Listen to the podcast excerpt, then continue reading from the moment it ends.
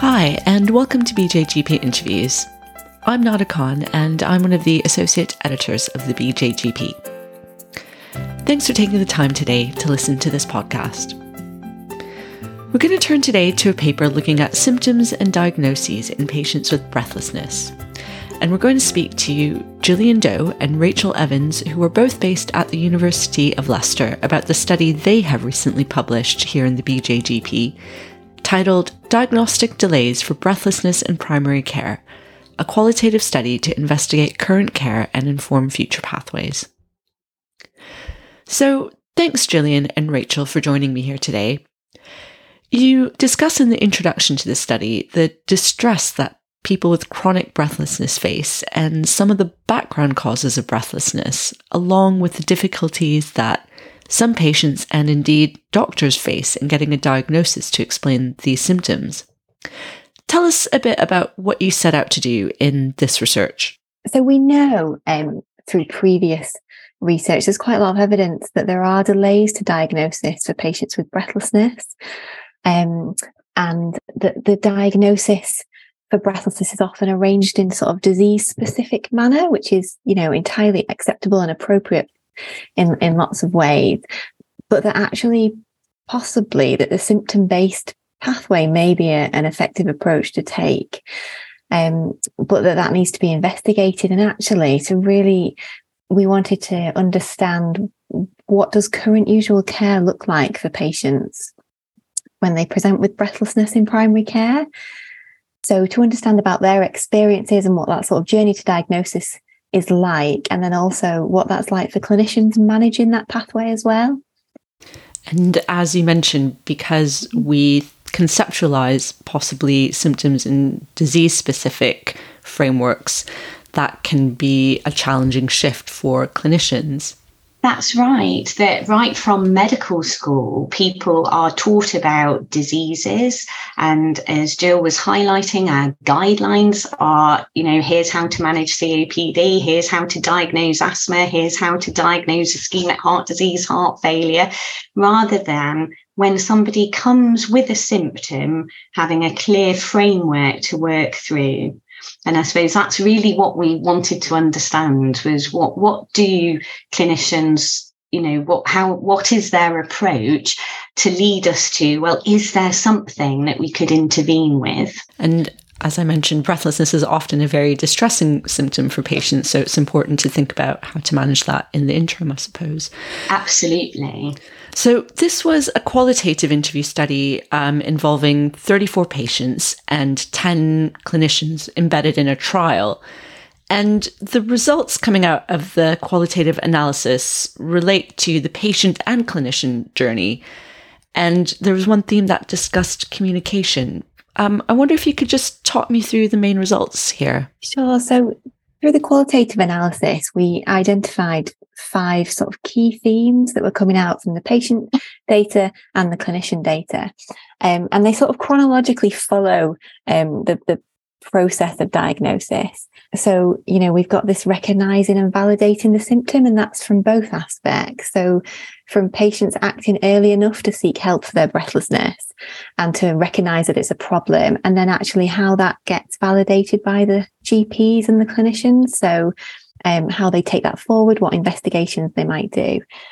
And then that sort of took us on to that it's really complex, the clinical decision making for breathlessness, because we have lots of different guidelines that are available that are appropriate. We might go down one route that because so the clinical history it indicates heart failure, but then actually we might get so far down that route that we need to go back again. So we, you know, the clinician data certainly suggested that it is complex with breathlessness, and we need to think about things also that are not just disease specific in nature.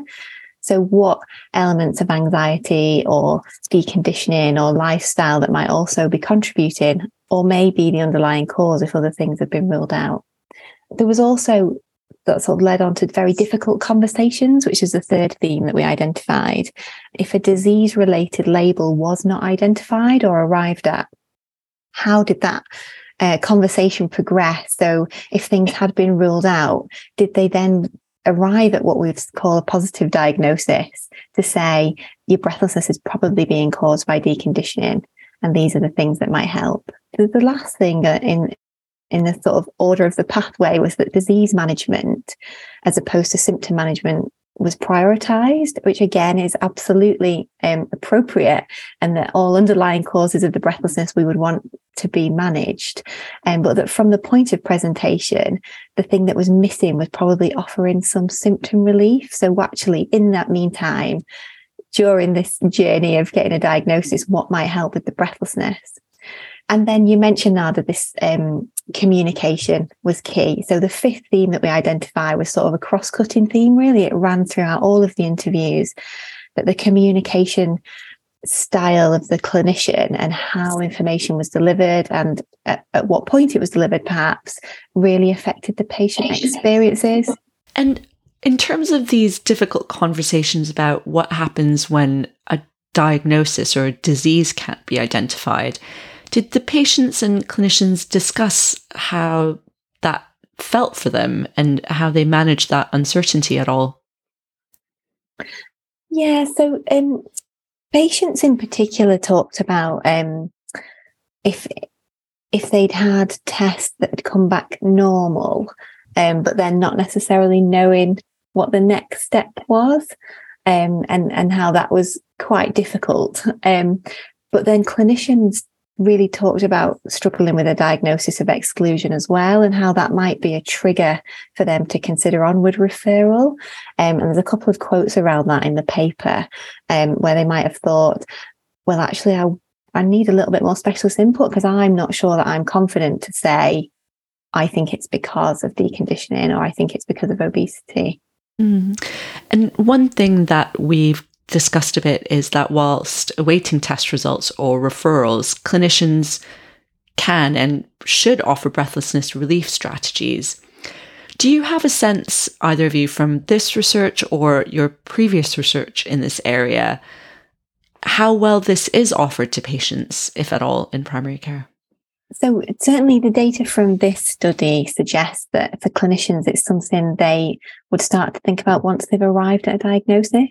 And there were a few quotes around that sort of, um, once we've got a disease diagnosis, we might think about management and also, um, some really honest admissions about not being sure about sort of breathlessness exercises or other types of management that might be available so that they might typically think about would an inhaler help or what medication the patient might need to be on. We sort of um, draw some comparisons with with pain, with chronic pain in the paper, because the the, the, the complexities of breathlessness can be similar in terms of how patients present, and it's very multifaceted with breathlessness. How it makes somebody feel and how they describe their breathlessness is quite subjective. Um, and if somebody presented with pain, certainly you would want to find out what was causing it, but you would want to offer some symptom relief quite quickly. Getting the diagnosis early is important, but it isn't the be end and end. It is not the only thing we should be looking at. So, what we're trying to highlight, or what the data has highlighted, is absolutely there's this clinician pathway to desperately try and get the diagnosis patients having their prolonged symptoms and we we're advocating and the data backs us up to be doing both at the same time and to make sure that the person actually knows that's what's happening. I'm still trying, you know, as the clinician, let them know, still trying to find what's causing this, but in the interim, try X, Y, and Z to actually help the, the, the symptom itself. Mm. I think it's really interesting using a comparison of pain and that sort of framework does make a lot of sense in terms of symptom relief and involving other specialties, as you mentioned, such as palliative care for their input. Um, do you have any suggestions for GPs about the kinds of strategies that they can use in terms of breathlessness relief strategies, um, aside from thinking outside of the disease specific models? So, for instance, you know, offering an inhaler for asthma or offering furosemide for uh, fluid overload? Yeah, so some of the um, things around breathlessness management. So if we're thinking about breathlessness as a therapeutic target as well as whatever the underlying condition might be, um, things that we know can help are different breathing exercises. And there's something called the breathing thinking functioning model um, that's been developed by the Cambridge Breathlessness Service that looks at addressing the different aspects of breathlessness uh, that might be driving that breathlessness. So, is it about the breathing pattern and, and the underlying anxieties or worries that they might have about that? Is it about their their fitness and their deconditioning and, and what might we might be able to do about that? So thinking like Rachael said about the other underlying drivers. Fan therapy is something that is also advocated sometimes with breathlessness, which helps with patients with the flow of air around their face. Um, so there are things out there, almost like a toolbox of, of non pharmacological uh, things that we could consider um, that different patients might find uh, work for them. Yeah. And it's um, around su- supporting their self management with the, the symptom. And although breathlessness can often feel very scary, it's it's often not dangerous in itself rather than say uh, ischemic chest pain where you should stop straight away and seek medical attention if it's not going away. So actually just helping people understand those causes and as jill says through that uh, breathing thinking functioning model can help with that. And part of what you've highlighted here in the study are some of the factors about reasons for delays to diagnosis including poor symptom recognition, and delayed help seeking.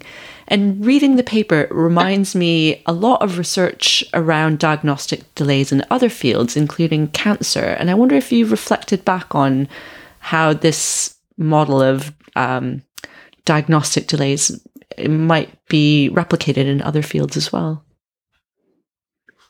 Yeah, I think we hear a lot in all sorts of different diseases about people normalizing things or putting things off.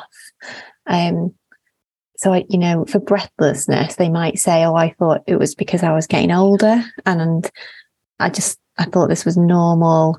Um, I've gradually slowed down. So, I think specific with breathlessness, it's really that where it's a gradual onset, and sometimes you have to be prompted by somebody else, which which was one of the things that we showed in our data.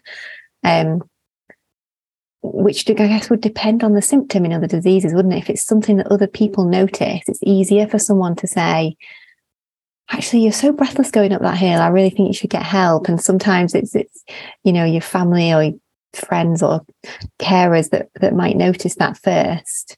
Um, so yeah, I mean, I definitely think the normalizing and delayed help seeking is a is a common theme.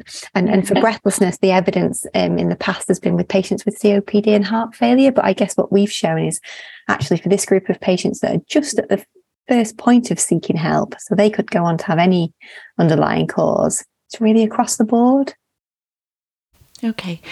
Um, any other key findings that either of you would like to highlight from this research? If we ask about the symptom and we ask early and we, we look to recognize and validate that, and then act by taking um, sort of a, a timely approach with investigations and perhaps not going down this incremental route. Um, and then advise about what Rachael said earlier about what the causes might be, arriving at a positive diagnosis, but also advise about breathlessness relief. That that was sort of our key messages. I think the paper has a lot of really key take home messages for GPs about things that we can be doing in practice. So it's quite helpful in the discussion uh, summarizing those. So I'd advocate for people listening to go back and re- read the paper and to take those messages back to their own clinics. Um, and I think that's a great place to draw things to a close. But I just wanted to finish by saying thanks very much for, for joining us today. Thanks, Nada. Thank you. It's been a great discussion around thinking outside of just disease specific models and focusing on the symptoms, such as breathlessness, that are affecting patients and how to try and manage these while thinking about a diagnosis and carrying out investigations. The original research article uh, for this study can be found on bjgp.org, and the show notes and podcast audio can be found on bjgplife.com. It's been great to speak to Gillian and Rachael, and thank you all again for listening today. Bye.